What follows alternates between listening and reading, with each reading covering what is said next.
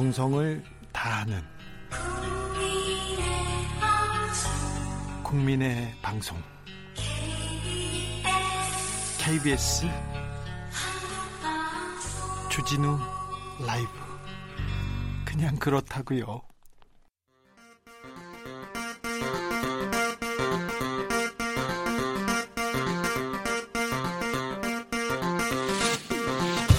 주진우 라이브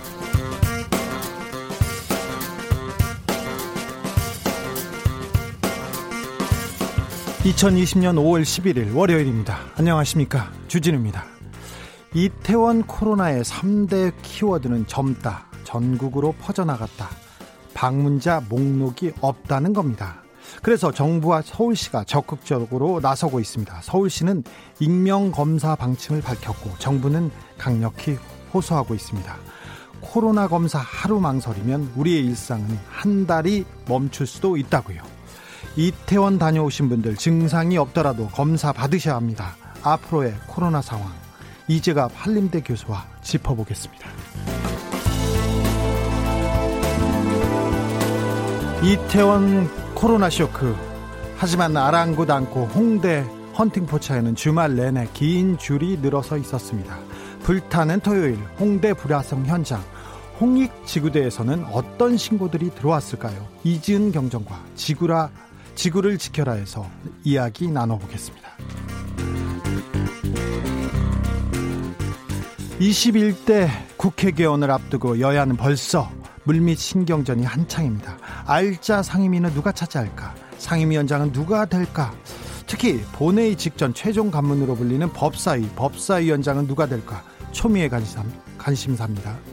이번에는 과연 누가 될지 김태년 민주당 원내대표에게 직접 물어보겠습니다. 나비처럼 날아 벌처럼 쏜다. 여기는 주진우 라이브입니다.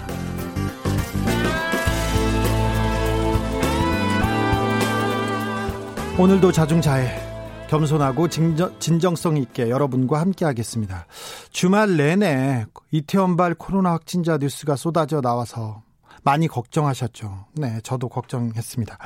우리 중고등학생들은 이번 주부터 개학을 앞두고 있는데 개학을 하자니 코로나가 걱정이고 연기하자니 앞으로 학사 일정이 걱정입니다. 개학 연기 관련 브리핑 잠시 후에 전해드리겠습니다. 개학 연기에 대해서 여러분 생각은 어떠신지요? 의견 보내주십시오. 샵 9730 짧은 문자 50원 긴 문자는 100원입니다. 콩으로 보내시면 무료입니다. 유튜브에서 주진우 라이브 검색해서 영상으로도 만나보시기 바랍니다. 그럼 오늘 순서 시작하겠습니다. 시끄러운 세상 더 시끄러운 정치 풀리지 않는 갈등 꼬이는 일상 답답하신가요? 저에게 오십시오. 주 기자가 여러분의 답답한 속을 뚫어드립니다. KBS 1라디오 주진우 라이브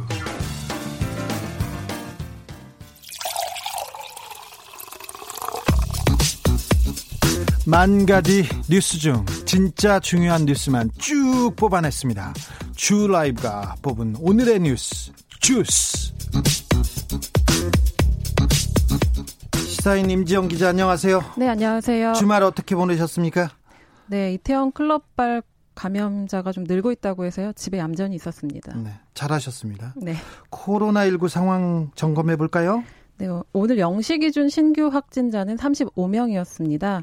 근데 그 사이에 또 늘었어요. 방역본부는 오늘 0시에서 12시 이태원 클럽 관련 확진자 14명이 추가로 확인되, 되었다고 발표했습니다. 누적 확진자가 클럽 관련해서 누적 확진자가 86명입니다. 86명.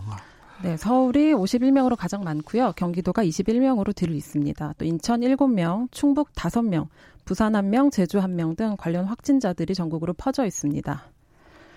네, 네. 그리고 이태원 클럽에 직접 방문해 코로나19에 노출된 사람은 63명이고요. 가족이나 지인 또 동료 등 접촉자에서 발생한 사례가 23명입니다. 방역 당국이 좀 긴장하고 있어요. 2차 파도, 이른바 second wave가 시작된 게 아니냐면서 긴장의 끈을 놓치지 않고 있습니다. 이번에는 조금 감염자들이 쭉 퍼져가는 것 같아요. 지난번 콜센터나 콜센터 감염이나 신천지하고는 판이하게 양상이 좀 다릅니다. 네, 일단 동일 집단이 아닙니다. 특정한 시간에 특정한 사람들만 정기적으로 모이는 그런 게 아니라서요. 예. 추적 자체가 쉽지 않아 보입니다. 또 직업군도 다양해서요. 뭐 IT 업체 종사자, 간호사, 피부관리사, 이번에 군인들도 좀 나왔죠. 그리고 백화점 직원까지 다양합니다. 지역도 서울, 경기, 인천, 충북, 부산, 제주까지. 전국적이에요, 전국적. 네, 전국적입니다. 아, 제가 그래서 클럽, 클럽, 클럽이 중요하다, 클럽이 위험하다 계속 얘기했는데, 아, 좀 안타깝습니다. 음, 클럽을 찾지 않더라도 이태원 지역 방문자 한테는 그 방역 당국이 증상이 없어도 검사를 꼭 받아라 이렇게 얘기했습니다. 네, 4월 29일부터 5월 6일까지 클럽을 찾지 않았더라도 이태원을 방문한 사람이라면 자진해서 진단 검사를 받아주길 간곡히 부탁한다고 전했습니다. 간곡히 부탁합니다. 호소합니다. 어, 이 지역 이 기간에 클럽 안 갔어도 클럽 안 갔어요. 알았어요. 이태원에 갔다면 진단 검사를 무료로 받을 수 있습니다. 그런데 이태원 갔는데 클럽 갔는데 검사 안 받지 않습니까? 벌금 200만 원, 징역 2년을 받을 수도 있습니다. 그리고 만약에 감염자로 확진이 되고 누구한테 전파를 시켰지 않습니까? 그러면 엄청난 피해 보상, 영수증, 청구서 막 날아올 수 있습니다. 그러니까 지금 가서 검사 받으면 됩니다. 아, 다시 한번 호소드립니다. 그런데요, 어, 각종 유흥업소 영업 중지한다 이렇게 했는데 감성 주점 감성 주점을 영업 중지한다고 했는데 감성 주점은 뭐 하는데요? 네, 이게 유흥주점이랑은 좀 다른 일반 음식점으로 등록된 곳인데요. 네. 그래서 단속이 좀 쉽지 않습니다.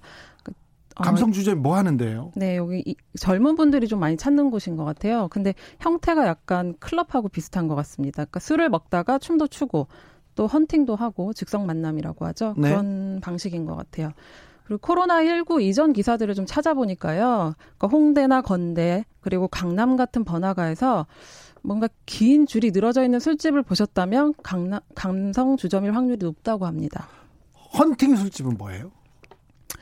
어, 클럽처럼 그러니까 뭐 이성 간의 만남, 즉석 만남을 하기도 하고 그런 곳인 것 같아요. 클럽보다는 비용이 저렴해서 젊은 분들이 많이 찾고 있다고 알고 있습니다. 이런 그 술집에 대해서는 조금 있다가 지구를 지켜, 지켜라 이지은 경정한테 자세하게 물어보겠습니다. 오늘부터 긴급 재난지원금 신청이 가능하다죠? 네, 오늘 오전 7시부터 가능해졌는데요. 9개 카드사나 어, 아, 아홉 개 카드사의 PC나 모바일 홈페이지에서 신청할 수 있습니다. 또 18일부터는 은행 창구에서도 할 수 있고요. 근데 가구주만 신청을 할 수 있대요. 가구주 본인의 카드에 포인트가 충전됩니다. 또 카드가 없다면 선불카드나 지역사랑 상품권으로 재난지원금을 받을 수 있습니다. 지금은 그러니까 카드사 홈페이지를 통해서 신청할 수 있군요. 네, 18일부터는 자신의 주소지에 있는 읍면동 주민센터에서 신청하면 됩니다. 어, 실제는 65년생인데요. 호적은 66년생인 이승환 씨가 1인 가구 40만 원인데 네. 7시 조금 지나서 카드 앱으로 재난지원금 신청했대요. 그리고 기부까지 걸리는 시간이 3분밖에 안 된대요. 그래서 음. 이승환 형이 3분 만에 신청하는 걸 보니까 굉장히 간편하게 돼 있으니 카드사 앱을 어, 사용하면 신청도 기부도 편하게 마칠 수 있다는 그런 제보가 있었습니다. 네. 문재인 대통령이 취임 3주년 맞이 특별 연설을 했습니다. 네, 어제 청와대 춘추관에서 3주년 특별 연설이 있었습니다. 이 자리에서 경제를 22번, 그리고 고용 일자리를 23번 언급했는데요. 예. 고용 안전망과 관련된 두 가지 메시지가 주목됩니다. 어떤요?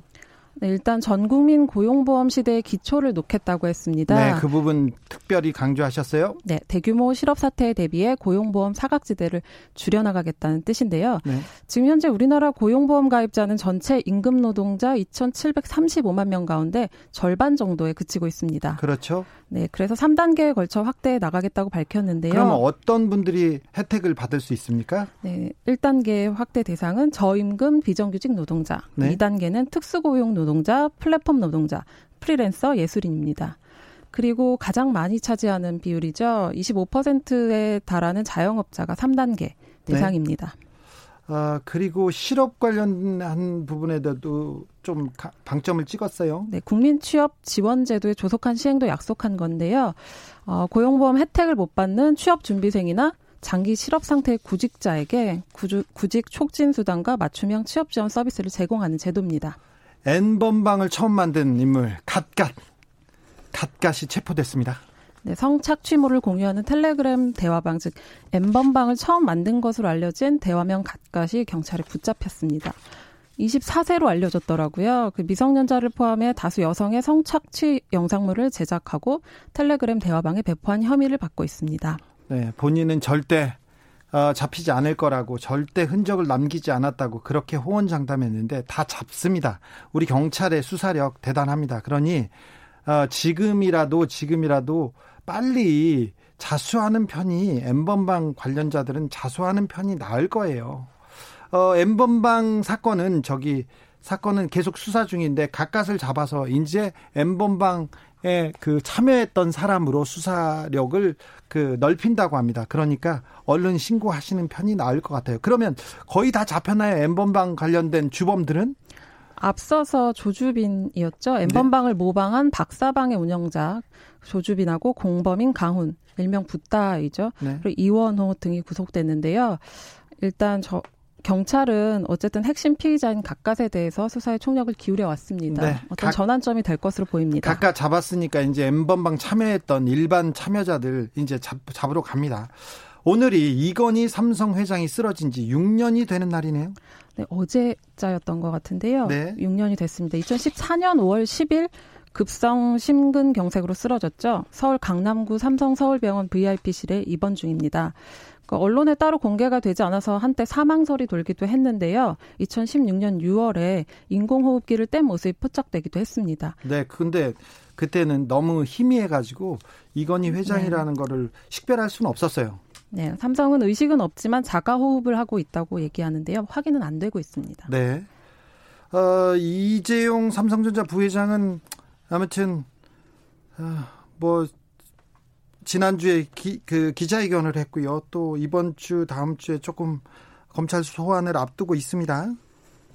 네, 삼성물산과 제일모직의 합병을 둘러싼 삼성의 경영권 승계 의혹과 관련해 검찰 수사가 거의 마무리되었고요. 이, 네. 부, 이 부회장 조사만 남겨두고 있습니다. 소환만 남겨두고 있는데 검찰이 이 부회장을 소환한 뒤에 어, 처리를 할 거예요. 이번 주에 소환되지는 않을 것 같습니다. 제가 오랫동안 삼성을 그 연구하고 취재하는 기자로서 보기에는 이번 주는 아닌 것 같고요. 다음 주 같아요. 그럼 소환 소환 뒤에 구속영장을 청구할지 여부만 남겨두었는데 아마 소환하고 나서는 그 어, 이, 이재용 부회장의 진술을 가지고 좀 다지고 수사를 해본 다음에, 다음에, 어, 영장을 구속영장을 청구할 것으로 보입니다. 그리고 정준영 부장판사가 지금 어, 재판부로 있는 국정농단 사건에 대한 재판은 지금 어 특검 박영수 특검팀에서 어 기피 신청을 했는데 받아들여지지 않았습니다. 그런데 재항고했어요. 우리는 정준영 판사가 부당하게 그 이 사건에 개입하는 거, 이 판결에 개입하는 것 같아서 우리는 받을 수 없다고 재항고했는데 해당 사건은 어, 지난 7일 대법원 2부에 배당됐습니다. 이것도 좀 지켜봐야 될 것 같습니다. 삼성은 계속 어, 뉴스가 나오는 대로 전, 그 전해드리겠습니다. 어, 주말 중에 가장 아, 가장 안타까웠던 사건인데요. 8417님도 이 얘기 하셨어요. 폭행당해서 억울하게 돌아가신 경비원 뉴스도 좀 자세히 다뤄주세요. 저도 마음 아팠습니다. 아파트 그 경비원이 폭행을 당했습니다. 그런데 그 모욕감을 이기지 못하고 자살했다는 보도가 나왔습니다.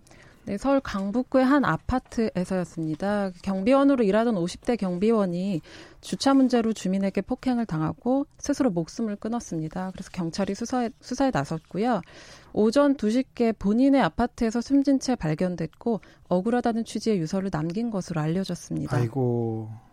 이게 주차장 문제가 꽤 심각한 것 같아요. 예. 네, 아파트 지상 주차장에 이중 주차해 놓은 차량을 밀어서 옮기려다가 입주민인 차 주인과 시비가 붙어서 폭행을 당했다고 합니다. 네. 아니 고인이 경찰에 이 입주민을 고소했죠. 네, 폭행을 당해서 뼈가 부러지기도 하고 그래가지고요 네. 고소했다고 합니다.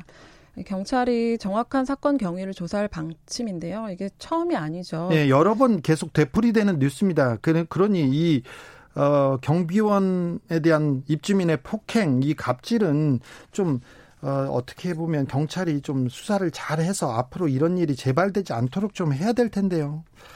아, 걱정입니다. 네. 퇴직 후에 대표적인 노인 일자리가 경비원입니다. 이것도 좀 안타까운 근데 그그 그 우리 어르신들이 이렇게 어, 사회로부터 이런 대접을 받는 거에 대해서 굉장히 좀 개탄합니다. 비극적인 일이 계속 벌어지고 있는데 아, 수사가 조금 빨리 잘 진행돼서 이 그 이 폭행했던 분 어떻게 처리되는지 좀 지켜보고 저희도 계속 전하겠습니다.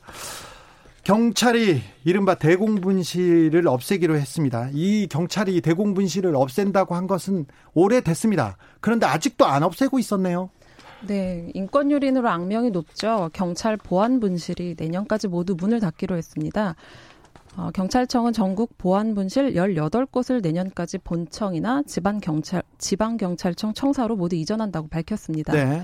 보안 분실이 대공 분실로 알려진 곳인데요. 국가보안법 위반 사건을 수사하는 경찰 보안 수사대가 지금까지 별관 형태로 운영해 왔습니다. 고문하던데요. 영화 1987에도 나오잖아요. 네. 그 박종철 열사가 고문받다 숨진 곳이 바로 옛 치안본부 남영동 대공분실입니다. 거기서 그 김근태 전 의장도 거기서 고문당하셨어요. 네, 간판이 없고 주택가 등에 있어서 정체를 알 수 없는 건물이기도 하죠. 많은 음. 분들이 가보셨을 것 같은데요. 그 남영동 대공분실은 상징성 때문에 일찌감치 폐쇄가 됐고 경찰 인권센터로 운영되다 민주인권기념관으로 바뀌었습니다. 노무현 정부 시절에도 노무현 정권이 그 참여정부가 출범하던 첫 해에 경찰에서 이 대공분실 없애겠다고 했어요. 그런데 안 했습니다. 왜 그러냐면요. 그 땅, 노른자의 땅이거든요. 비싼 땅이거든요. 네. 그래서 자기네들이 이용하려고. 경찰 이거 어떻게 처리하는지도 우리가 또 똑똑히 지켜보겠습니다. 여기까지 할까요? 네, 지켜볼 게 많네요. 네, 주스 시사인의 임지영 기자 함께했습니다. 감사합니다. 감사합니다. 아랑전설님, 이승환 씨 젊어 보이지만 독거노인인데 기부 안 해도 될 건데 아닙니다. 기부는 해야죠. 이분 돈 많습니다. 돈 많습니다. 더 해야죠. 네. 정지현님, 안 와. 4월 26일 날 이태원 산책하고 왔는데 찝찝해서 오늘 선별 진료소 다녀왔습니다. 잘하셨습니다. 좀 마음에 걸리는 게 있다던가 아니면 그 주변에서 밥을 먹었다던가 그러면 아 내가 그 동네 지나가다 밥 먹었어요. 누구 만났어요. 그렇게 해서 하면 지금 검사하면 그 어, 검사도 공짜로 받고요. 그리고 신변도 다 보장됩니다. 괜찮습니다. 그리고 이렇게 좀 마음에 걸린다는 분 얼른 가서 검사 받길 바랍니다. 네, 호소합니다. 6663님, 젊은이들이 주말 밤을 이태원에서 불태울 때 전 국민의 가슴은 코로나 확산 걱정에 새까맣게 타들어갑니다. 그러게요. 그러게 이 젊은 아, 철없는 젊은이들이라고 해야 되는지 아 안타깝습니다. 6 6966님, 중1 딸내미 뉴스 보면서 어른들은 왜 그러냐고 한숨을 푹푹 쉬네요. 집에만 있어서 답답하다고, 빨리 학교 가고 싶다고. 그러게요. 저, 저 아이들을 위해서도 우리가 좀 사회적 거리두기 지켜야 됩니다. 지킬 것은 꼭 지켜야 됩니다. 교통정보센터로 가겠습니다. 김한나 씨. 주진우 라이브. 이태원 클럽과 관련한 코로나19 확진자가 현재까지 86명입니다. 86명. 당초 고3 개학이 이번 주 수요일이었는데 이태원발 코로나 확진자 여파로 우리 학생들 등교해야 되는지 미뤄야 되는지 이런 목소리가 많습니다. 어, 이태원발 코로나 상황 종합적으로 짚어보겠습니다. 잠시 후 5시 30분경 등교 계약 연기 여부와 관련해서 유은혜 교육부 장관의 브리핑이 있을 예정인데 어, 인터뷰 도중에 훅 들어갈 수도 있습니다. 어, 이 코로나 상황 이재갑 한림대 강남 성심병원 감염내과 교수님 연결해서 들어보겠습니다. 교수님 안녕하세요. 아, 예, 안녕하세요. 아유, 이태원 클럽 걱정했는데 이렇게 급증하고 있습니다. 지금 상황 어떻게 보시나요? 일단 뭐 80여 명이 넘은 상태로 보여서 상당히 좀 우려가 되고요. 예. 또한 지금 2차 감염자들이 계속 여기저기서 확인이 돼서 혹시나 이제 대규모 발병 상황으로 넘어가지 않을까 상당히 우려되는 상황입니다. 네. 클럽 감염 왜 이렇게 전파력이 이게 이렇게 센 건가요? 이번 클럽은? 일단은 그 환자가 이제 증상 초기에 방문했었던 거로 좀 생각이 되는 데다가 네. 그 환자 외에도 아마 다른 환자도 몇 명 좀 있지 않았을까 지금 의심되는 정황들이 보이고요. 예. 그리고 이제 마스크도 잘 안 쓰는 상황. 그리고 내부에서 이제 춤을 추면서 아주 활동적으로 이제 되는 데다가 되게 좁은 공간이었거든요. 네, 대면하게 되죠, 대면. 네. 예, 예. 그러다 보니까 이제 마스크 안 쓰고 여러 사람들이 대면을 하니까 어쩔 수 없는 상황이 아니었나 생각이 듭니다. 지금은. 예. 젊은 사람들은 코로나19에 확진되더라도 처음에는 그렇게 그렇게 크게 아프지 않은가 봐요. 그래서 움직이게 되고 이게 전파로 이어지고 있는 것 같습니다. 그렇죠. 평상시 보통 젊은 분들이 대부분 건강하니까 증상도 잘 안 나타나기도 하고요. 나타나도 되게 가벼운 증상들이 많다 보니까 그러니까 이제 경각심 내가 아 몸이 좀 안 좋다라고 느껴서 아 오늘은 좀 쉬어야 되겠다 이런 생각을 잘 못하는 것 같거든요. 예. 이제 그런 부분들이 증상이 있는데도 일단 이제 클럽을 방문하거나 아니면 증상이 잘 없어가지고 잘 모르는 상태에서 방문하거나 이런 일들이 많았던 게 아닌가 생각이 듭니다. 교수님이 지속적으로 생활방역 전환은 좀 이르다, 이르다 이렇게 우려를 하셨는데 정말 우리가 너무 빨리 안도한 건 아닌가 이런 생각도 해봅니다. 일단 뭐 여러 경, 경제적인 이유나 이런 것 때문에 생활 방역을 뭐 시작할 수는 있었다고 생각은 드는데요. 네. 다만 너무 급진적으로 좀 빠르게 하려고 했었던 부분. 또 사실 이거는 생활 방역 시작하기 전에 일어났던 사건이잖아요. 그러니까 네. 생활 방역을 넘어간다는 것 자체가 좀 이제 국민들로 하여금 좀 느슨하게 만들었던 특히 20대, 30대처럼 몇 개월 동안 너무 답답했던 상황에서 이제 생활방에 넘어간다는 게 이분들한테는 조금 안 좋은 시그널, 좀 너무 안도하는 시그널을 줬던 게 아닌가 생각 들고요. 그러니까 느슨해진 사회적 거리두기에 의해서 발생한 이제 좀 큰 사건이 된다고 생각이 듭니다. 네. 이 혈기왕성한 젊은이들은 그러면 어떻게 해야 될까요? 코로나 시대에? 아, 그러니까 이제 그 부분들은 사실 또 젊은 사람들이 여러모로 이제 소외가 많이 돼 있었던 상황들이었잖아요. 네. 그러니까 사실 신천지 상황이나 지금 클럽 상황이나 저는 또 어느 정도 또 일맥 상통하는 부분이 있다고 생각이 되는데, 네. 그러니까 신천지는 이제 어떤 종교적인 부분에 자기의 그 의탁하는 그런 상황에 빠진 20대들이 많이 또 걸렸었고요. 네. 지금 상황들은 자기들의 좀 답답한 상황들을 좀 이렇게 타개하게끔 해서 밤에 이제 또래들끼리 같이 좀 즐기는 문화를 통해서 이겨내려고 했었던 그런 부분이 겹친 거로 생각이 들거든요. 예. 그러니까 20대나 30대 이렇게 젊은 사람들이 이제 또 뭐라 그럴까요? 어떤 자기가 어떤 공동체 내에서 인정받는다는 사실들 또한 자기들이 해야 될 것들이 무엇인지 이런 부분들을 제시해주지 못하는 사회가 우리 사회가 아닌가라는 그런 좀 고민들도 사실 들긴 듭니다. 20, 30대 교수님은 스트레스 쌓이고 그러면 어떻게 발산하셨어요? 저는 클럽 갔습니다. 아, 저는 술을 안 마시기 때문에 네. 네, 클럽이나 이런 데를 가지는 않았고 예. 저는 그냥 교회 가서 기도했던 게 많은 것 같고요. 아, 교회 오빠셨군요. 예. 네. 당황하지 마시고요. 네. 예. 저는 주로 영화를 주로 이제 많이 봤었던 것 같습니다. 그래서 네. 영화 보면서 조금 카타르시스를 느꼈던 적이 많지 않은가 그렇게 기억합니다. 지금 영화를 보고 보다가 지금 지쳐가지고 나가는 사람들이 많아요. 이제. 아, 사실 그렇기는 하죠. 네. 상황은. 예, 예. 어, 이태원 클럽 어, 특성 지금 5,500명여 명 중에 3,000명 정도는 뭐 확인이 된 것 같은데 아직도 수천 명이 지금 확인이 안 됐습니다. 그러면 이 사태 진화가 좀 어렵지 않습니까?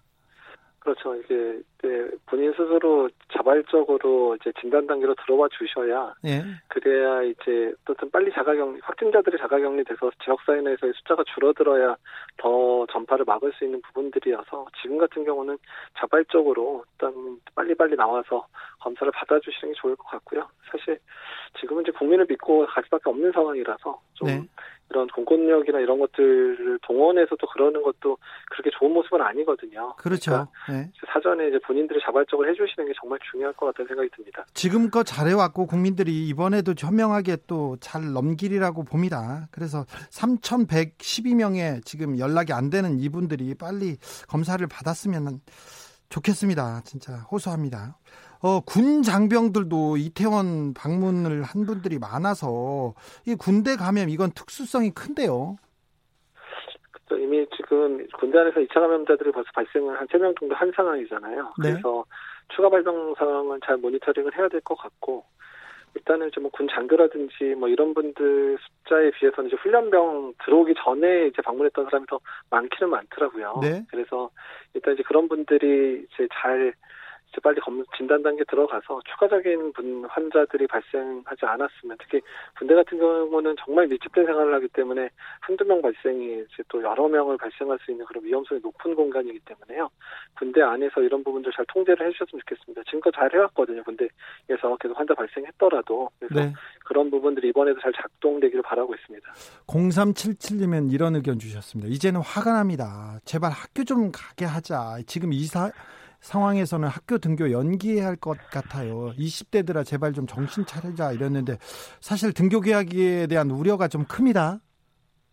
그러니까 아마 연기를 해야 될 상황인 거로 보이고요. 근데 이제 연기됐다는 상황은 두 가지인데요. 그러니까 이번에 확진자가 늘어난 것도 연기에 사유가 되지만 이번 사건 자체가 발생한 것도 연기에 사유가 되거든요. 네. 지역 사회 내에서 이제 지금 증상이 심하지 않거나 하여튼 확진 단계 들어가지 않은 사람들이 꽤 있었다는 거를 좀 밝혀주는 사건이거든요. 이 네, 사건이. 네.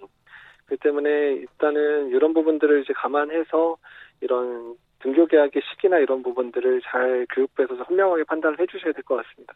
지금 발현이 되지는 않았지만 증상은 없지만 코로나에 걸린 환자가 많은 거죠. 그럴 거라 생각이 됩니다. 저희도 사실 그 부분들이 확인할 방법이 없었기 때문에 그런 부분 때문에 더 신중하다고 얘기를 드렸던 거거든요. 감염병 전문가들이. 근데 네.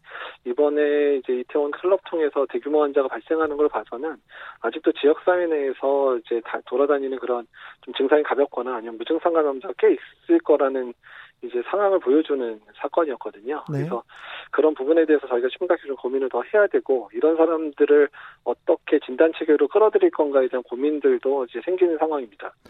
아, 그러면 아, 조금 전 속보 전해드리겠습니다. 교육부가 고3 학생 등교 계약을 일주일 연기하기로 결정했다고 합니다. 일주일 연기하기로 했습니다, 교수님. 네, 예, 그러니까 그 부분이 아마 그렇게 결정이 날 거라 생각이 들었고요. 다만 네. 그 일주일이라고 단정 지을 수 없는 게 앞으로의 발병 상황들을 판단해서 다음 주 안에 이제 다시 등교 계약의 이제 뭐 정도라든지 뭐 순차적으로 어떻게 할 건지 아마 방침을 다시 결정해야 될 상황이라서 추후에 더 연기될 수도 있지 않을까 생각은 하고 있습니다. 6698님 이런 의견 주셨어요. 생활 방역 하에서 클럽 관계 반드시 나쁘다고만 할 수 있는 건 아니, 아니지 않습니까? 어, 그러니까 이제 저희들이 그 생활 속 거리두기 시작할 때뿐만 아니라 고강도에서 이제 일반 사회적 거리두기 넘어왔던 단계에서 제일 우려했던 게 이제 유흥업소하고 이런 클럽 같은 데였거든요. 네네. 네. 네. 왜냐하면 이제 통제하기가 상당히 쉽지 않은 그 지금과 같은 상황이 벌어질 부분 때문에 이제 여러 전문가들뿐 아니라 질병관리본부도 우려를 사실 했었거든요. 네, 저도 우려했습니다. 크게. 예, 맞습니다. 예, 그래서 일단은 그러니까 그런 부분들이기 때문에 그러니까 통제가 가능한 그러니까 생활 속 거리두기의 가장 중요한 부분이 뭐냐면 교수님, 교수님, 예, 예, 유은혜 예. 장관의 교육 그 등교 계약 연기 관련된 브리페, 브리핑 잠시 KBS 1TV와 동시에 듣고 오겠습니다. 아, 네. 유은혜 장관은 아니고 교육부 브리핑이랍니다. 등교 수업이 어려울 경우 신속하게 조치할 것이라고 말씀드린 바 있습니다. 하지만 국민 모두의 관심과 협조에도 불구하고 최근 서울 이태원 일대를 중심으로 코로나19 감염병이 재확산되고 있습니다. 이에 교육부는 이태원 방문 확진자가 발생한 직후부터 지난 주말까지 감염병 확산 추이와 역학조사 결과를 예의주시하면서 질병관리본부 등 방역당국, 시도교육청, 교원단체와 등교수업 일정 연기 여부를 면밀하게 협의해 왔습니다. 최근 이태원 일대에서 발생한 감염으로 확진 판정을 받은 인원은 86명이며 2차 감염이 23명으로 확인되었습니다. 또한 연휴 기간 중에 해당 클럽 방문자 가운데 역학주사는 44%인 2,456명만이 진행되어 감염병 통제 가능성에 대한 우려가 크며 확진자가 거주하는 지역이 전국적으로 퍼져 있어 감염증의 파급도 광범위한 상황입니다. 이에 교육부는 오늘 질병관리본부 등 방역 당국과의 협의를 거쳐 학생의 안전을 보장하기 위해 고3 학생이 등교 수업을 5월 20일로 일주일 연구하는 것이 불가피하다고 결정하였습니다. 따라서 고3 이외 학년의 등교 일정은 일주일 수년합니다. 교육가족 여러분, 교직원은 일과 시간 중 많은 학생들과 지속적으로 생활하는 등 학부모님보다 오히려 학생과의 접촉이 빈번할 수 있습니다. 만약 지난달 24일부터 5월 6일까지 이태원 유흥업소를 방문했던 방문했거나 확진자와 동선이 겹치는 교직원이 있으시다면 발열 등 증상 유무와 관계없이 지체 말고 가까운 선별 진료소를 방문해 빨리 검사를 받으시길 권고합니다.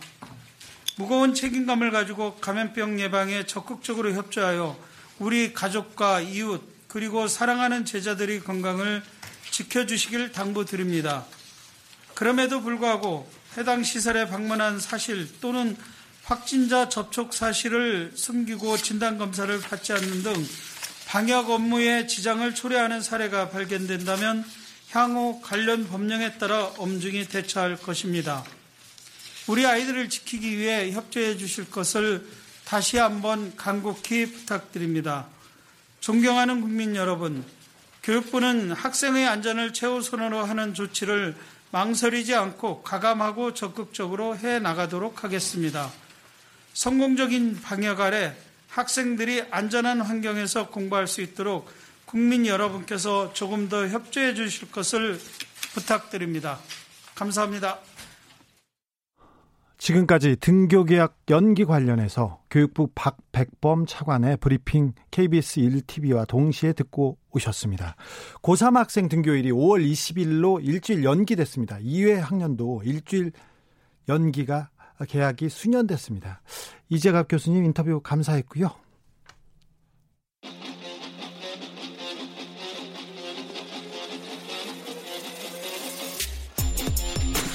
진짜가 나타났다. 악마 기자 주 기자가 전해주는 지옥에서 온 실사. 주진우 라이브.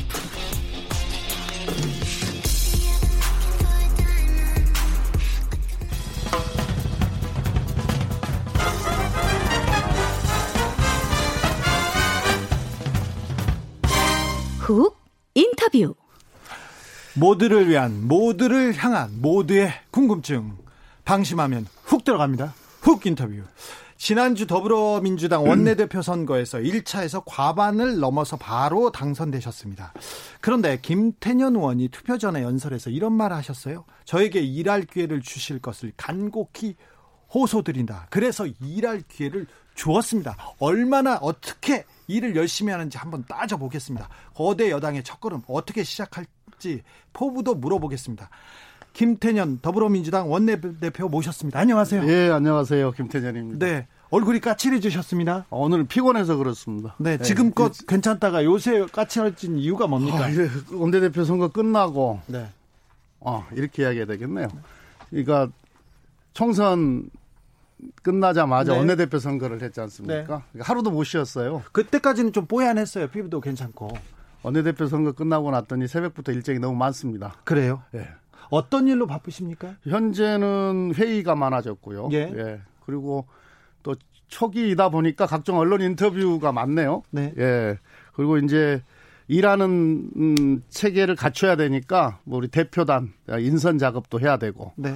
또 의원들 만나서 또 그 지금 음, 이 상황을 어떻게 돌파할 것인지에 대한 많은 아이디어와 의견들을 어, 듣고 있습니다. 네. 어, 어제 문재인 대통령의 취임 3주년 특별 연설이 있었습니다. 네. 아, 어떻게 보셨어요? 그리고 원내대표이기 때문에 보는 것도 있고, 아, 내가 뭘 해야 되겠다, 이런 또 보관도 있을 것 같은데요. 네. 그, 저는 이제 크게 보면은 두세 가지가 이제 어떻게 보면 공감 보였는데요. 하나는 절박함입니다. 아, 대통령께서 아, 이 상황을 아, 타개하기 위한 절박한 마음이 있구나. 네. 예, 어쨌든 방역은 국민의 생명과 관련한 문제이고요. 또 경제 위기는 국민의 삶과 관련된 문제인데 어, 어떻게든 막아내고 지켜내고 이겨내고야 말 어, 이겨내겠다고 하는 그런 절박한 마음이 느껴졌고요. 또 하나는 위기이지만 자신감이 또 하나는 느껴졌는데 위기이지만 능히 우리는 국민과 함께 극복할 수 있고 오히려 이 위기를 어, 기회로 만들어낼 수 있겠다. 아, 지금까지 우리가 뭐 일부 산업에 있어서는 뭐 선도형도 있긴 있긴 했었습니다만은 네. 국가 전체로 보면 우리가 어, 국제사회를해서 우리가 선도하고 있다 이렇게 볼 수가 없었는데 이번에 코로나 어, 방역 과정에서 우리가 이제 어떤 선도형 국가로 발돋움할 수 있겠다고 하는 자신감이 생겼지 않습니까? 네. 네. 여러 사회 이, 저, 이 경제를 포함한 여러 분야에서 우리가 어떤 세계소 세계에서 선도 국가로 어, 더 도약하는 그런 계기로 삼겠다 또 할 수 있다 아, 이런 자신감이 보였는데 어, 이번에 이제 우리가 코로나 방역 과정에서 보면 우리 국민들은 어떤 어려움이 오더라도 연대와 협력 어, 또 배려 어, 속에서 어, 다 이겨낼 수 있는 어떤 의지, 준비 이런 게 다 갖춰졌다고 우리가 지금 평가를 하고 있지 않습니까? 예. 그렇다면 대통령을 포함한 음, 어떤 정부도 그런 의지가 있는 거고 문제는 이제 우리 정치 국회가 아, 저도 아, 예. 뭐 세계를 선도하는 예. 선도라는 말이 나와서 좀 뿌듯했는데 예. 그 문재인 대통령 연설에서 국회 협조, 예. 당부 예. 이런 게 아, 저기 국회로 가면 잘 될 건가, 이게 또 갸우뚱해지더라고요. 네, 그러니까 이제, 어, 이게 박자들이 잘 맞아야 된단 말이죠. 어쨌든 네. 국회는 결정을 하는 기관이기 때문에 법률, 이게 코로나 위기를 극복하기 위한 각종 법률. 네. 또 제도 개선, 이거 국회에서 다 결정을 해야 되는 거 아니겠습니까? 네. 예, 그래서 국회가 그렇게 발 맞추기 위해서 어떤 이 결정의 속도를 빠르게 하는 어떤 시스템, 아, 이걸 갖추는 게 급하겠다 이런 생각을 합니다. 김태년 원내대표님, 원내대표 취임 후에 내가 이거는 좀 하겠다. 음. 좀 포부. 지금 가장 좀 중점 두고 있는 사안이 있습니까? 그러니까 모든 일은 네. 체계가 갖춰져야 일을 하는 거 아닙니까? 시스템이 갖춰져야 그 시스템 위에서 매우 안정적으로 일을 할 수가 있는 거 아니겠습니까? 네. 그래도 메시처럼 혼자 드리블 해가지고 좀 해주세요. 아, 네. 글쎄요. 그게 개인기로 할 일이 아닙니다. 네. 국회 국회는 아니, 많은 국민들께서 웃지 마시고 개혁해라. 네. 개혁해라 이렇게 주문을 하고 계셔요. 네네. 예. 네. 그럼 국회 개혁의 핵심은 뭐냐 도대체? 네. 지금까지는 국회 개혁 그러면 맨날 특권 내려놓기 이런 것만 이야기를 했는데 예, 예. 본질은 일하는 국회 시스템을 만드는 거거든요. 예. 그러면 이 시대에 맞는 일하는 국회 시, 스템 시스템이란 도대체 무엇이냐?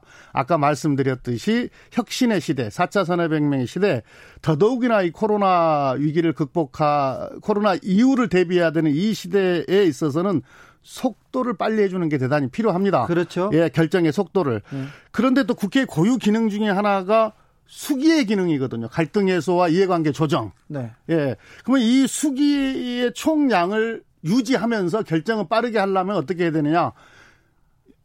상시국회. 이게 정해진 날짜에 본회의 열리고 정해진 날짜 되면은 어김없이 상임위 열리고 법안 소위 열리고 그렇죠. 예, 또 법안 소위도 한 개 가지고 저 많은 양의 법안이 들어오기 때문에 한 개 가지고는 부족하다. 그 두 개, 세 개 복수로 운영하고 아, 소, 소위를요? 예, 예. 네. 지금 지금 18개 중에 8개는 복수 소위를 운영하고 있거든요. 예, 법안 예. 소위를. 물론 그건 이제 부처가 다르기 때문에 소관 부처가 복수이기 때문에 복, 복 수 법안 소위를 운영하고 있는 건데 꼭 복수 부처가 아니더라도 충분히 의원 의원 숫자가 많으니까 그 의원들 저기 배치하면은 법안 법안 소위를 복수로 운영할 수 있거든요. 그러면 빠, 트랙이 빨라지잖아요. 네. 예. 그런 그런 제도 개선이 필요한 거죠. 아, 그 아까 국회 뭐 기능 중에 하나가 수기 합의 이렇게 얘기했는데 뭐 그렇게 안 보이고 깔아 뭉개기, 깔고 뭉개기 이렇게 보이는데 특별히 법사위에 법안이 법사위만 가면 잠자요.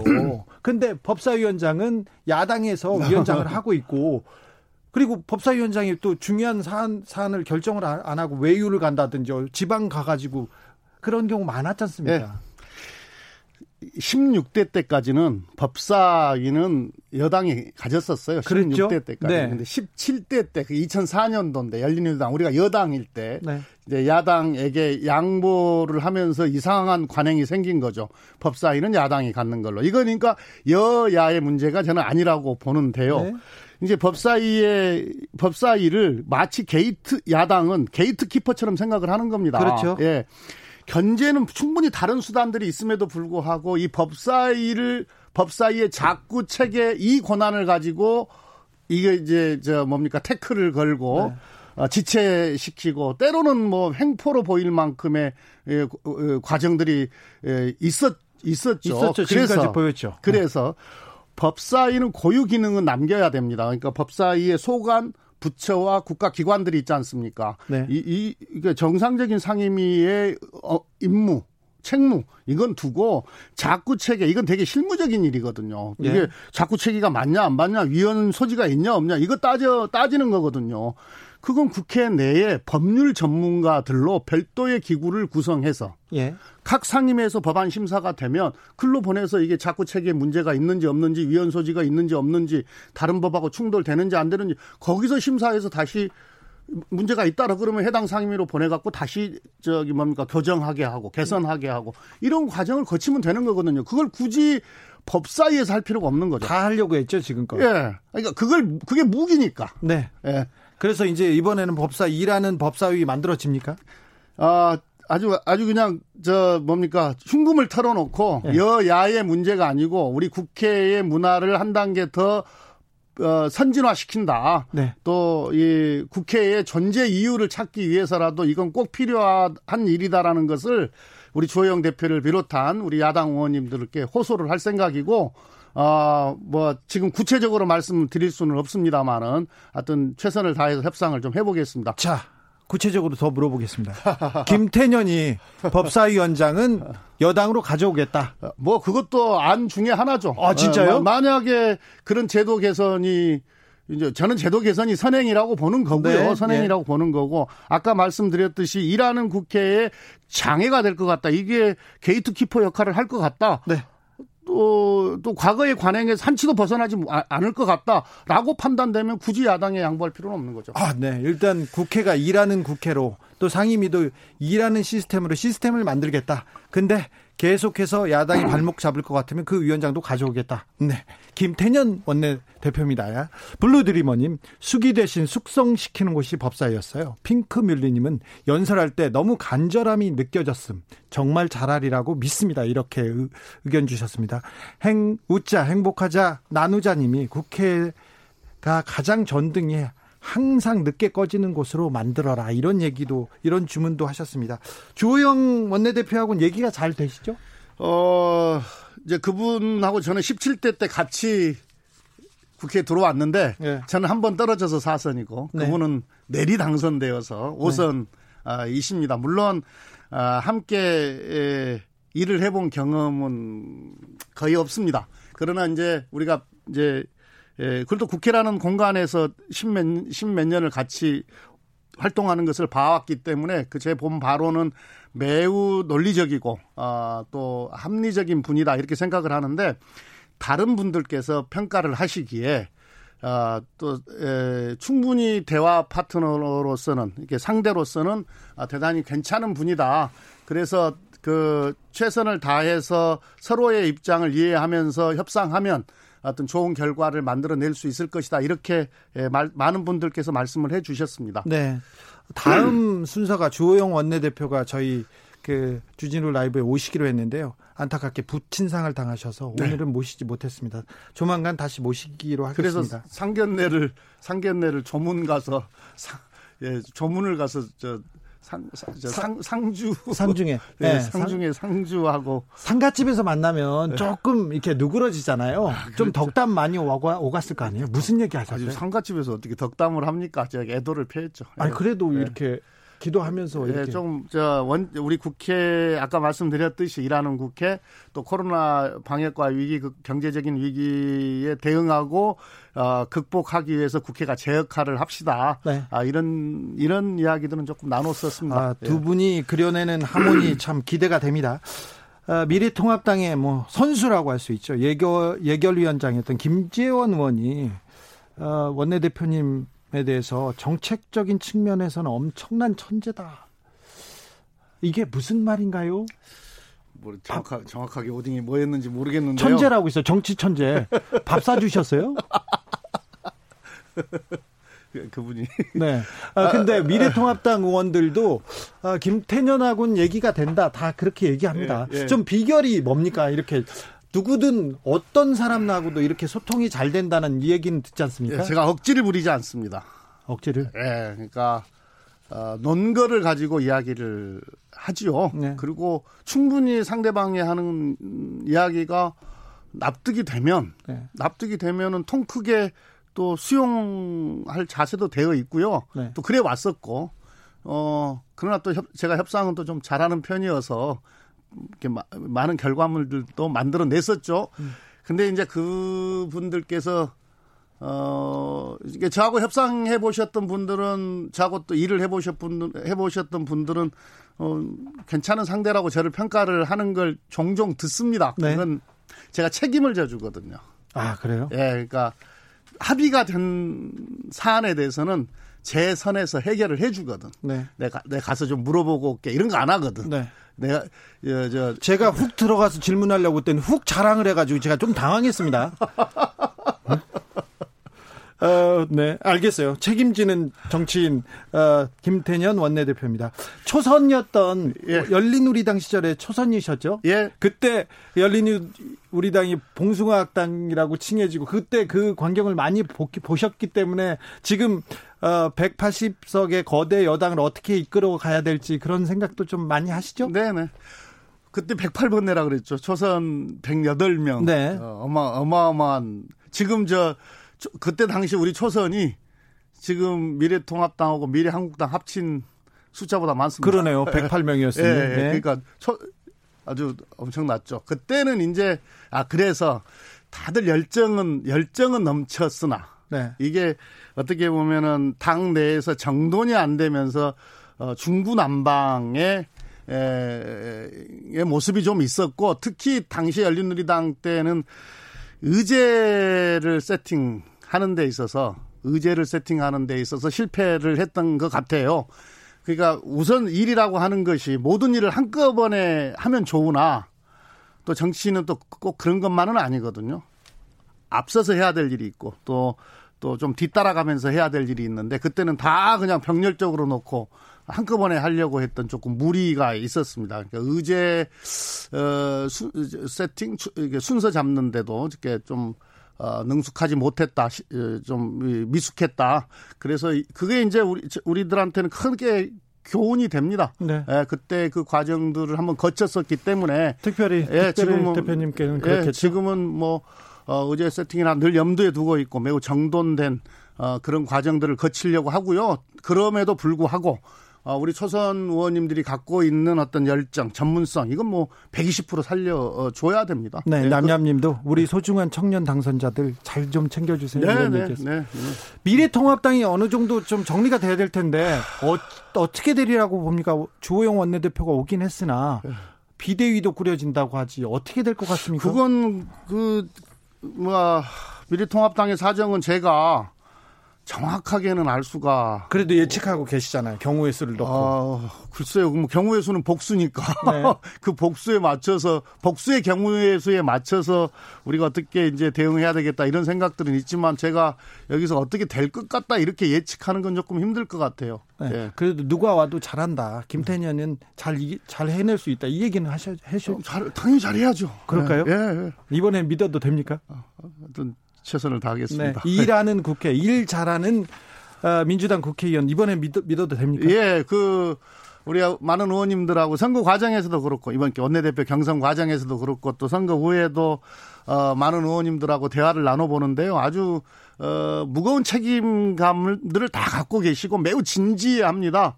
어, 그리고 또 이 177석, 180석에 가까운 이 이 무게감도 충분히 알고 있고 특히나 지금 상황 이 어, 코로나 19로 인한 음, 이 상황을 집권 여당으로서 책임지고 돌파해야 된다, 이겨내야 된다라고 하는 아, 그런 무거운 어떤 사명 의식, 소명 의식 예, 이게 예, 큽니다. 네. 네. 예. 어, 6463님, 시대와 국민은 변하는데 국회는 변화가 없어요. 음. 변하고 또 변해야 합니다. 이런 지적해 주셨습니다. 지금껏 고생한 줄 아는데 더 고생해 주십시오. 네. 지금까지 김태년 더불어민주당 원내대표였습니다. 감사합니다. 네, 고맙습니다. 아, 저는 익스에 잘 부탁드립니다. 들으면서 주진우 라이브 1부 마무리하겠습니다. 6시에 2부에 다시 돌아오겠습니다. 적당히 바람이 시원해 기분이 너무 좋아